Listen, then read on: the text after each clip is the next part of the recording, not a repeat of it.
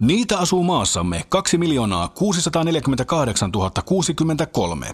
Ne ovat noin 40-vuotiaita ja niiden lajityypillinen tunnusmerkki on keskimäärin 13,77 senttimetriä pitkä. Legendan mukaan ne ovat ujoja ja kömpelöitä, mutta pohjimmiltaan älykkäitä ja tunteellisia. Ärsytettyinä ne tosin saattavat olla äkkipikaisia ja arvaamattomiakin. Niiden suosikkiravinnon kerrotaan koostuvan suoleen pursotetusta lihasmassasta ja käytetyistä maltaista.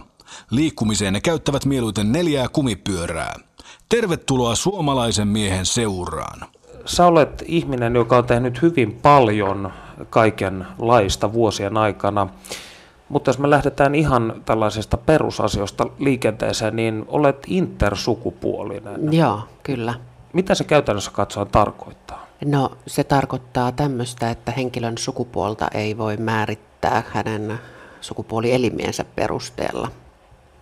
Ja se, minkälaisia variaatioita löytyy, niin niitä on hyvinkin montaa erityyppistä. En tiedä, haluatko, että tässä niitä kuvailen sitten. No, miksi ei? No niin. Eli voi olla esimerkiksi tämmöinen ihan vakinamainen muodostelma siellä haarojen välissä ja sitten saattaa olla ulkoiset kivekset tai sisäiset kivekset, jotka ei sieltä mitenkään pullahtele esiin, vaan ne on siellä jossain kudoksissa. Ja sitten voi olla ihan täysin miehiset sukupuolielimet vaikkapa naisella.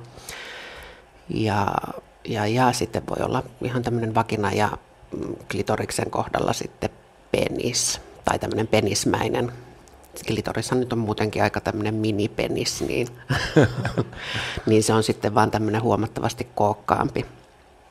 Eli niin kuin ulkonevampia? Joo, huomattavasti. No, oliko se niin, että suthan kasvatettiin alun perin pojaksi? Joo, kyllä. Eli on käynyt koulut ja tämmöiset niin kuin poikana yrittänyt käydä. Alaasteellahan se nyt oli ihan semmoista suht helppoa, mutta sitten kun siirtyy tuonne yläasteelle, niin alkaa nämä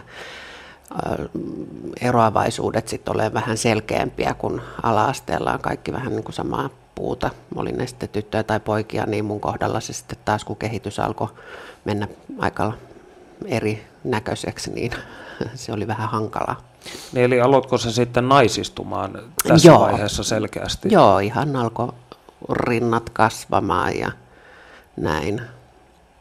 No kun murrosikähän on jokaiselle hirvittävän sellaista herkkää aikaa, niin oliko se sulle sitten niin kuin jollain tavalla shokki tai vai olitko sä täysin sinut se asian kanssa murrosiassa?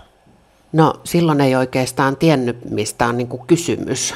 Ei, ei oikein osannut niin kuin semmoista hahmottaa vasta sitten, kun myöhemmin menin sisätautilääkärille. Niin, niin tota, sitten se asia vasta niin kuin tutkittiin ja selvisi, selvis, että mistä on kysymys, niin, niin tota, kyllähän se aiheutti pienestä kylästä kotoisin. Niin. Mä oon kotoisin varmastikin yhdestä Suomen kuuluisimmasta kylästä ei varmaankaan sen takia, että mä olen sieltä kotoisin, vaan siellä tapahtui tämmöinen ikävämpi asia kuin kouluampuminen, eli Jokelasta. Joo. Ja, ja mä olen käynyt sitä kyseistä koulua, mistä tämä ampuminen sitten tapahtui myöhemmin. Ai joo. No miten sitten, kun sä viittasit siihen, että, että pikkupaikkakunnalla tämmöiset eroavaisuudet huomataan hirveän selkeästi, niin saitko sä sitten kielteistä palautetta tai olivatko ihmiset jotenkin ahdasmielisiä ja no, eri, asian suhteen? Erilaisia ihmisiä sanotaan, että sehän on luonnonlaki, että lapset on vielä, niille jo empatia esimerkiksi kehittynyt mihinkään siihen tasoon, mikä se nyt aikuisella kuuluisi olla, niin, niin tota, totta kai koulukiusaamista ja tämmöistä esiintyy, että se on vähän kuin viidakon lait, että heikommat ja erilaiset sinne sitten poljetaan johonkin nurkkaan. No susta ainakin, ainakin vaikea kuvitella, että sä olisit heikko. Sä niin, en, no ehkä se on koulinut sitten osittain toi kokemus. Mutta eli toisin sanoen, selvisikö tämä koko intersukupuolisuus vasta sitten murrosiässä, että sun vanhemmat ei tästä olleet esimerkiksi sinänsä perillä vai? No ilmeisesti eivät ainakaan olleet perillä, että, että tota, en ole hirveän tarkkaa heidän kanssa siitä. No, on tietysti keskustellut, mutta en nyt niin juurta jaksaan kuitenkaan, että, että mulle se selvisi vasta silloin sitten. No miten, miten sitten sanotaan siinä vaiheessa, kun sua kasvatettiin vielä pojaksi, niin mm. niin joudutko sä pelaamaan jääkiekkoa tai saitko pelata jääkiekkoa? Ol, oliko tämmöisiä niin perinteisiä? Niin, no koulussahan se mm. täytyisi liikuntatunnilla niin kuin tehdä tätä, mitä muutkin, muutkin tekee. Eli mun kohdalla silloin sitä jääkiekkoa ja jalkapalloa, mutta enhän mä niistä kyllä silloin hirveästi niin tykännykkään. Että...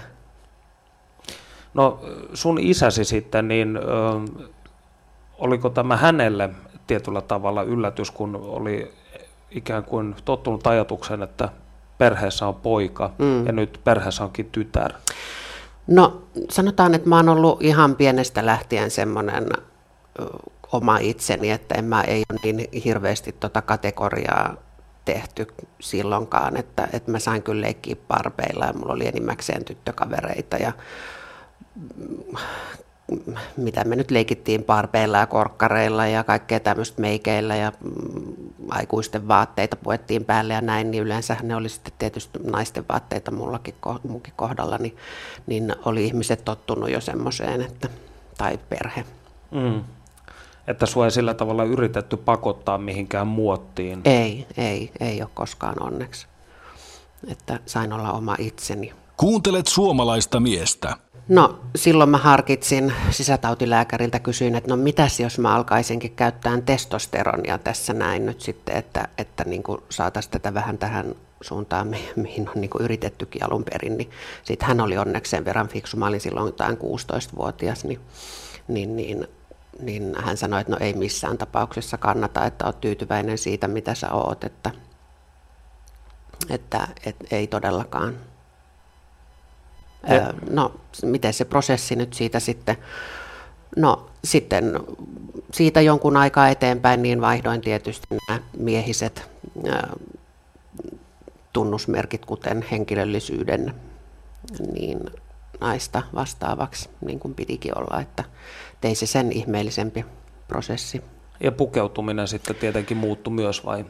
No sanotaan, että joo, mä yritin silloin pukeutua mahdollisimman niin kuin, huomiota herättämättömästi periaatteessa, eli niin kuin, poikien vaatteisiin sitä ennen. No en nyt aina, en, en nyt aina, että, että jos mä lähdin ulos, niin yleensä en kyllä lähtenyt miesten vaatteissa. Niin ei siinäkään nyt mitään niin hirveätä eroa sitten. Tähän aikaan varmaankin Suomessa tätä asiaa ei tunnettu juuri laisinkaan.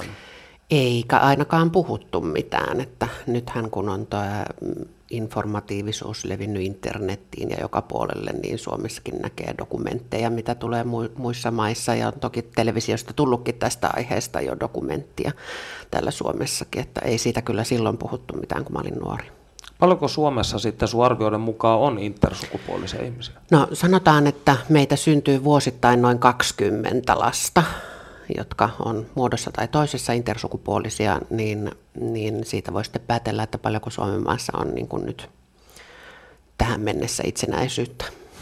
Oletko aina pitänyt miehistä? Aina on pitänyt miehistä, että, että tota, mm, sanotaan, että ei siinä ollut mitään ongelmaa. Että, että ehkä se ongelma sitten oli joskus mun omassa päässä, tuossa sanotaan äh, parinkympin niin kuin alkupuolella, 20 vuotta, niin silloin se oli ehkä mun omassa päässä, että apua mun täytyy mennä leikkaukseen, että mä pystyn olla niin sanotusti normaali. Mutta mun silloinen avomies sitten sanoi, että minkä takia, että sitten hän sai sitten niin kuin vaan kaikki muutkin, että, että oot oma itses vaan. Niin silloin mä sitten tajusin, että no ehkä sitä sit kelpaa tämmöisenäkin. Totta kai ympäristö, kun ollaan laumaeläimiä, niin sinne yritetään sitten jollain lailla sopeutua sinne ympäristöön, niin, niin, niin tota, kyllähän mä silloin sitä leikkausta harkitsin, että se olisi niin kuin se ainut vaihtoehto, mutta tosiaan sitten kun vähän asioita tarkemmin ajattelin, niin onneksi sitten en tehnyt mitään sellaista. No, oletko sä sitten elämässä aikana kokenut itseäsi selvästi enemmän mieheksi vai naiseksi, vai onko näillä määritteillä ollut sulle mitään merkitystä? No sanotaan, että kyllä mä ihan sieltä lapsesta lähtien on identifioitunut enempi naisiin tai tyttöihin ja naisiin näin, että, että en mä oikein joskus yrittänyt oikein esittää, että miten sitä miestä nyt sitten oltaisiin, niin en mä tiedä, vähän koomista. Vähän tulee semmoinen nyhjä tyhjästä teatterin mieleen. Että... Niin, niin, eli että se on absurdia. Niin, en mä tiedä. Kyllä mä kai silloin teininä paremmin onnistuin, että en mä varmaan nykyään enää niin hyvin pärjäisi. Niin, teininähän varmaan riittää se, että kun kuuntelee heviä, niin, Niin. se on ikään kuin yksi pojista. Niin, aivan, kyllä. Nyt sitten sanotaan, kun ajat on muuttunut ja yhteiskunta vapautunut ja ihmisillä on enemmän informaatiota, niin kohtaatko sä yhä kuitenkin ennakkoluuloja? No, jos mä seuraisin internetin keskustelupalstoja, niin ystäväni ovat kertoneet, mitä kaikkea kummallista sieltä löytyykään, niin kyllähän se kertoo jostakin ihmisten, no osan ihmisen uteliaisuudesta ja joidenkin miele- mie- ihmisten ennakkoluuloista ja joidenkin en tiedä mistä. Suomalainen mies. Sä mainitsit tuossa, että sä harkitsit leikkausta, mutta et mennyt siihen, mutta sä olet tehnyt itsellesi erilaisia leikkauksia, kauneuskirurgisia leikkauksia. Joo. Niin montako sä olet läpikäynyt tähän mennessä? No sanotaan, että rintoja on esimerkiksi leikattu neljä kertaa ja yksi niistä johtui semmoisesta, että suomalainen kirurgi täysin pilas mun tissit. Että niistä tuli ihan järkyttävät. Onneksi häneltä sitten vietiin kirurgin oikeudet vuosien jälkeen, kun hän oli pilannut ihmisiä niin pois. Niin rintoja sitten neljä kertaa, että se yksi oli sitten tämmöinen niin kuin ihan korjausoperaatio, mikä oli pakollinen. Ja onko sitten muita operaatioita tehty? No esimerkiksi nenä on leikattu, että mulla on sama nenäkirurgi kuin Paris Hiltonilla, että en tiedä onko samanlainen nenä, mutta siellä on semmoinen tosi loistava jenkkikirurgi. No, ö, olet hyvin näyttävä ilmestys ja ehkä kuulijoille, jotka mahdollisesti eivät ole nähneet sinua, niin kuinka pitkä olet ja mikä on kuppikokosi? 178 ja 70 E tai F, niin kuin Faara on kuppikoko. Sä olet tehnyt hyvin monenlaisia eri töitä. Voisitko kertoa kuulijoille CVsi? No sanotaan, että mä esimerkiksi näyttelin Suomen ensimmäisessä saippuaoperassa, jonka käsikirjoitti Kata Kärkkäinen, tämmöinen kuin champagne ja vaahtokarkkeja. Silloin mä olin aika nuori vielä, alle 20 muistaakseni, tai jotain siinä 20 kieppeissä. Sitten minä ja jotkut varmaan on muistaa tämmöisen kuin Veronika. Oltiin Suomen ensimmäisiä dominattaria, eli tehtiin tämmöisiä SM-sessioita ei yhdessä, mutta erikseen kuitenkin. Ja, ja, ja. Sitten mä oon paininut ympäri maailman. Mä oon emännöinyt yökerhoa, mä oon emännöinyt vaikkapa Marjasouta TV4 ja tämän tyyppisiä kaikenlaisia hajanaisia töitä. Eli vauhtia on piisannut. Juu, ympäri maailman on suhattu, kuule.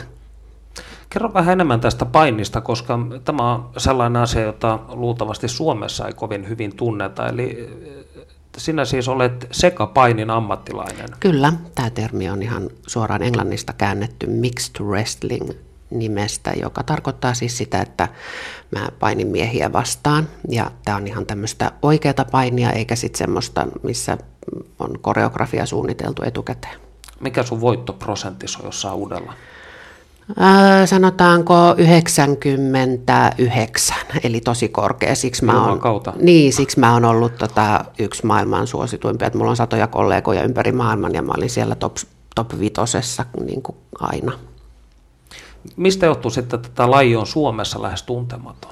No pieni maa, vähän ihmisiä, tämmöiset niin sanotut alakulttuurilliset jutut, niin on aina sitten pienempiä sen väestön pienuudesta johtuen. Mutta täytyy sanoa, että esimerkiksi Jenkeissä, jossa tämä on suosituin, niin siellä lähinnä tämmöisissä konservatiivisissa seuduissa, niin tämä on suositumpaa kuin vaikkapa jossain Kaliforniassa. Johtuuko se siitä, että siinä on pakostikin jonkinnäköinen eroottinen alavire? Voi olla, en tiedä. Washingtonissa esimerkiksi oli hirveän kiirettä aina. Puhutaan vielä tästä Domina-ajasta, koska Joo. sä olet käsittääkseni Veronikan ohella yksi näistä pioneereista, jotka ovat tuoneet näitä Domina-sessioita Suomeen. Ja aikanaan sivullasi todettiin, että teet roolileikkejä, fetissileikkejä tai erittäin rankkoja ja kivuliaita sessioita. Joo, kyllä. Millaisia olivat nämä erittäin rankat ja kivuliaat sessiot? No siinä sitten mennään jo semmoiseen alueeseen, että ihmisen fysiikka täytyy tuntea. Esimerkiksi jos kidutan sähköllä ihmistä, niin mun täytyy tietää, miten mä sitä sinne johdan ja miten mä en johda. Että mä en pysäytä vaikkapa sydäntä, joka siinä on vaarana.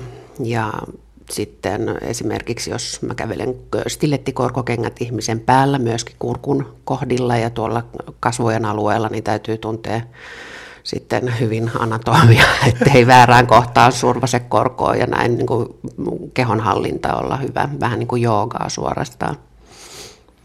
Miten, millaisia asioita voisiko sanoa tämmöinen keskivertoasiakas sitten odotti näiltä sessioilta? Tai millaisia asioita sinne tultiin hakemaan?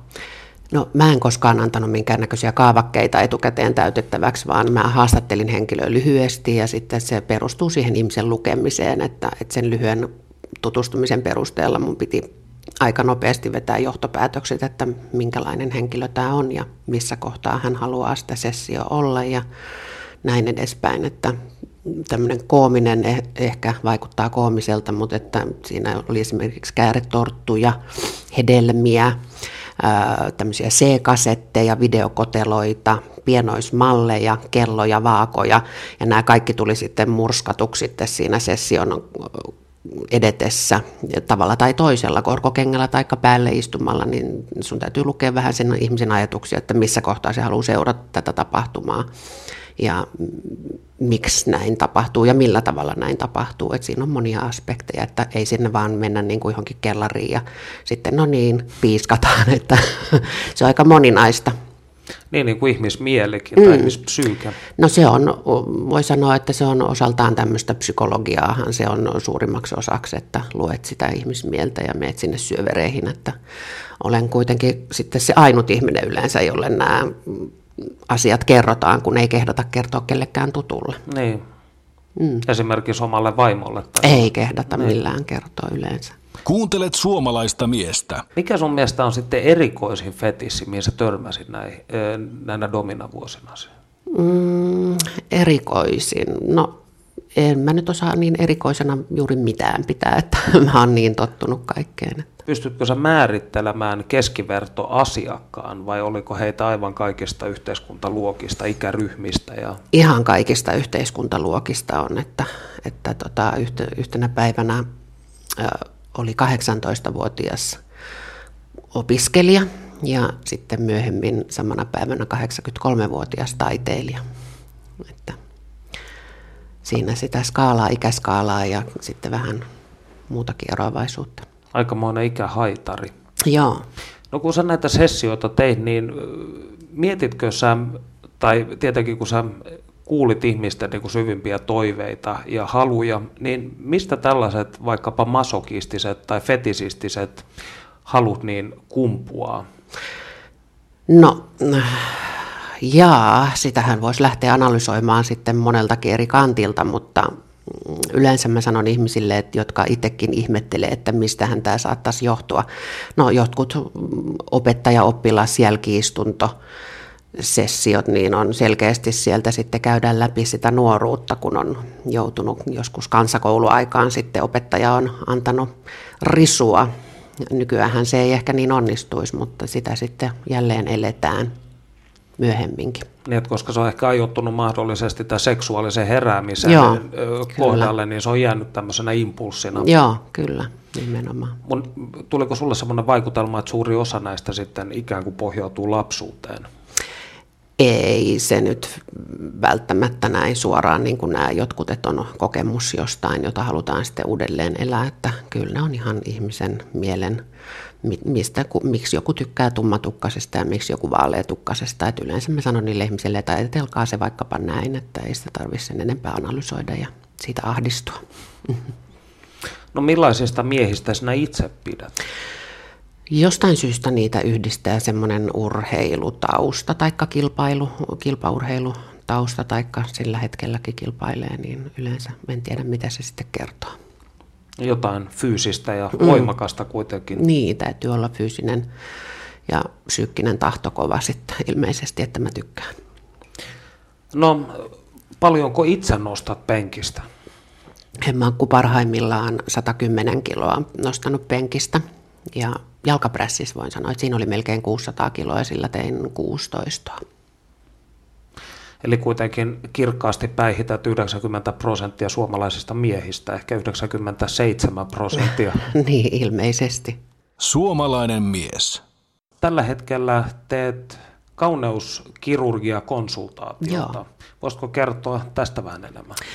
Juurikin kerroin tuosta, kun rinnat pilattiin multa, niin silloin mä päätin, että mä en enää koskaan joudu semmoiseen tilanteeseen, eli mä teen semmoista salapoliisityötä sitten niin pitkään kuin esimerkiksi nenän kohdalla tein viisi vuotta. Mä tutkin netistä näitä kirurgien tyytyväisyysprosentteja, että mitä ihmiset kirjoittaa niistä, että menin tämmöisille suljetuille nettiyhteisöille, missä on, mitkä on vain jäsenille, ja sinne sitten päästäkseen täytyy olla jonkunnäköinen kirurgia CV esittää, niin, niin tota, siellä sitten ihmisiä valtavasti ympäri maailman eri kirurgia vertaili, ja siellä mä sitten viisi vuotta tutkin tätä nenäkirurgiaa, ja kävin konsultaatioissa henkilökohtaisesti myöskin esimerkiksi Pariisissa, San Franciscossa, Los Angelesissa, Omahassa, ja Bostonissa ja sieltä Omahasta Nebraskasta mä sitten löysin mun kirurgin. No näkisitkö sitten, että suomalaiset enenevässä määrin niin alkavat käyttämään plastikkakirurgiaa? Onhan se ihan selkeä, että nuorten tyttöjen kohdalla sanotaan silloin, kun mulla oli silikoonit, niin se oli semmoinen yleinen ihmetys, että kesällä ihmiset tuijotti niin kuin jotain vapauden patsasta suurin piirtein tuolla, mutta nykyään siihen on totuttu, ei enää tuijoteta, koska niin kuin hirvittävän monella nuorella naisihmisellä on silikonit esimerkiksi. No, mitä sä sanoisit ihmisille, joiden mielestä tämmöinen on ö, turhaa tai... Niin, no mikä elämässä on turhaa? Moni asia on elämässä turhaa ja mm, jos jonkun itsetuntoa kohotetaan vaikkapa tuommoisella leikkauksella, yleensä on kysymys siitä, että henkilö esimerkiksi ei oman aviomiehensä tai poikaystävänsä edessä kehtaa olla ilman rintaliivejä, niin mun mielestä se on hirveä itsetunnon kohotus, jos näin pystyy tekemään leikkauksen kautta sitten. Kuinka monessa leikkauksessa sä itse olet ollut? Oletko sä ikinä laskenut? En mä ole laskenut sillä lailla pientoimenpiteitä suurimmat osat, eli niin kuin botoksia ja sitten tämmöisiä täyteaineita huuliin, niin, jotka mä teen itse asiassa molemmat itse itselleni. No suomalaiset miehetkin ovat selvästi viime aikoina alkaneet innostumaan, voisiko sanoa, itsensä huolehtimisesta. Joo. Niin, saatko sä yhteydenottaa sitten miehiltä, jotka haluavat vaikkapa nyt fiksata jotain kohtaa naamassaan? Tai... No nimenomaan näitä pientoimenpiteitä miehet tekee aika paljon potoksia ja täyteaineita. Huuliinkin laittaa miehet, mutta silleen huomaamattomasti. Kuuntelet suomalaista miestä. Mulla tuli tuossa tasan vuosi sitten tosi paha panikkihäiriökohtaus, että mä jouduin sairaalaan sen takia. Ja siitä sitten pelästyneenä niin, niin menin sen jälkeen, kun oli fyysiset jutut tutkittu, että siellä ei ollut mitään ongelmaa, niin todettiin, että se on vakava panikkihäiriökohtaus, niin sitten määrättiin tämmöistä tosi vahvaa rauhoittavaa. Joo. Eli tämmöinen kuin Rivatriil, joka on myöskin epilepsialääke, vähentää kouristusriskiä ja sitten myöskin vahva rauhoittava. Ja, ja siihen sitten ihmiselle kehittyy hirveän nopeasti riippuvuus, ihan sama kuin vaikka heroinia rupeisit käyttämään, niin mä rinnastaisin nämä tämmöiset bensot, mitä vanhat ihmiset esimerkiksi käyttää hirveästi vanhainkodeissa, että ne on siellä hiljaa tyytyväisenä sängyssä, niin tulee semmoiseksi zombiksi sitten. No voisiko sanoa, että sun mielestä sulle ei kerrottu riittävästi tämän aineen vaaroista silloin, kun ei, tätä määrättiin? Ei kerrottu, eikä, enkä mä sitten silloin osannut ajatellakaan, että, että ajattelin, että mitä tahansa, ettei tule tuommoista panikkikohtausta enää. Mutta sittenhän se johti siihen, että ihan tuommoisen lyhyen, sanotaanko mm, reilu kuukauden käytön jälkeen mä totesin, että mähän on riippuvainen tästä aineesta, että jos mä en ottanut tablettia, niin mulla alkoi heti tuntua siltä, että mä saan sen panikkihäiriökohtauksen sen takia, että mä en ottanut lääkettä ihan vaan kotona ollessa. Niin sitten me jouduin mennä A-klinikalle ja ja tota, kertoa tämän tilanteen ja ne sanoivat, että tämä on todella yleistä. Ja heidän ohjellaan puoli vuotta kesti, että mä pääsin irti tästä lääkkeestä. No jotenkin se laukas tämmöisen niin kuin, että ahdistussyndrooman, eli sitä sanotaan tämmöiseksi niin kuin yleistyneeksi ahdistuneisuushäiriöksi. Että mä aloin niin kuin miettimään sitä, että koskahan se kohtaus tulee ja voinkohan mä mennä sinne ja voinkohan mä mennä tänne. Eli se alkoi sitten ruokkimaan itse itseään vähän niin kuin tulipallo ja pelko alkoi säätelemään sun elämääsi? Kyllä. Mä olin esimerkiksi sen vierotusajan suurin piirtein kotona neljän seinän sisällä puoli vuotta. Että joskus en pystynyt mennä lähikauppaankaan. Että, ystävät sitten kävi kaupassa. Miltä näyttää Diana Ballin tulevaisuus? No mä toivoisin, että mä voisin tätä kirurgiakonsultaatiota tehdä niin kuin tähänkin asti ja olla ihmisille avuksi, että, että siellä on nyt tälläkin hetkellä yksi potilas sairaalassa, että on eilen leikattu ja odotan sitten tässä viestiä häneltä, että kaikki on siellä niin kuin pitää. No se on huippusairaala, siellä on ammattilaiset koko ajan 24 tuntia käytettävissä, niin uskon, että kaikki on hyvin. Oletko se sitten tällaisen televisio, viihde ja näytelmäbisneksen ajatellut tänään lähteä? No kaikenlaisiin tämmöisiin hömppäjuttuihinhan on pyydetty, että niin kuin esimerkiksi BBC on kyselty ja näin, mutta en mä herra josta semmoiseen lähtisi, että, että tota, en mä tiedä. Jos jotain järkevää tulee, niin kyllä sitten varmasti. Mitä sua pyydettiin tekemään BB? Ihan mennä sinne varmasti niin kuin kilpailijaksi, että, että tota. Mutta se ei kiinnostanut? Ei mua semmoinen oikein kiinnosta. Eli voisiko sanoa, että sä tekisit vaikka draamaa tai komediaa, mutta et niinku tosi TVtä? No riippuu tosi TV-formaatistakin, että tota, en mä, jotenkin ei toi BP nyt innosta sinänsä, että, että se on vähän en mä halua olla lukittuna taloon ja sitten saada kerran viikossa tai pari kertaa viikossa jotain siideriä siellä, mitä mä en edes juo. Ja sitten pitäisi olla siitä hirveän innoissa, en mä oikein pystyisi. Eli sä arvostat elämääsi? Joo, kyllä. Mutta mitä sinulle tulee mieleen sanaparista suomalainen mies? Rehellinen, mm, reipas ja luotettava. Mikä on tärkeintä, mitä olet oppinut suomalaiselta mieheltä? Mm, varmaan se juurikin tämä mun ex-avomiehen itsensä arvostaminen semmoisena kuin olen. Ja sitä mä oon saanut kokea tässä niin kuin tämän aikaa, mitä on tässä elellyt, että ei ole tullut mitään negatiivista tästä mun intersukupuolisuudesta niin kuin miesten taholta, että kaikki on suhtautunut siihen asiallisesti. Mitä sitten, jos ajattelet suomalaisia ylipäätään, pitäisikö suomalaisten arvostaa kansana itseään enemmän? Täällä Pitäis. puhutaan paljon huonosta itsetunnosta. Pitäisi, koska esimerkiksi kun Jenkeissä on viettänyt paljon aikaa, niin se on hirveän feikkiä tämä niiden sosiaalisuus ja itsetunto. No totta kai ne on sosiaalisesti hirveän taitavia verrattuna suomalaisiin, mutta kun siitä joutuu sitten karsimaan sen ison osan kermakakkua pois päältä, että, että oh, it's so lovely to meet you today, how are you? Se ei tarkoita mitään se on vaan niin kuin moi, hirveän monimutkaista. Että kyllä meidän pitäisi arvostaa sitä, mitä me ollaan. Me ollaan suoria ja rehellisiä, että siihen sitten riittäisi sanoa moi, jota mä käytin monesti, että hai.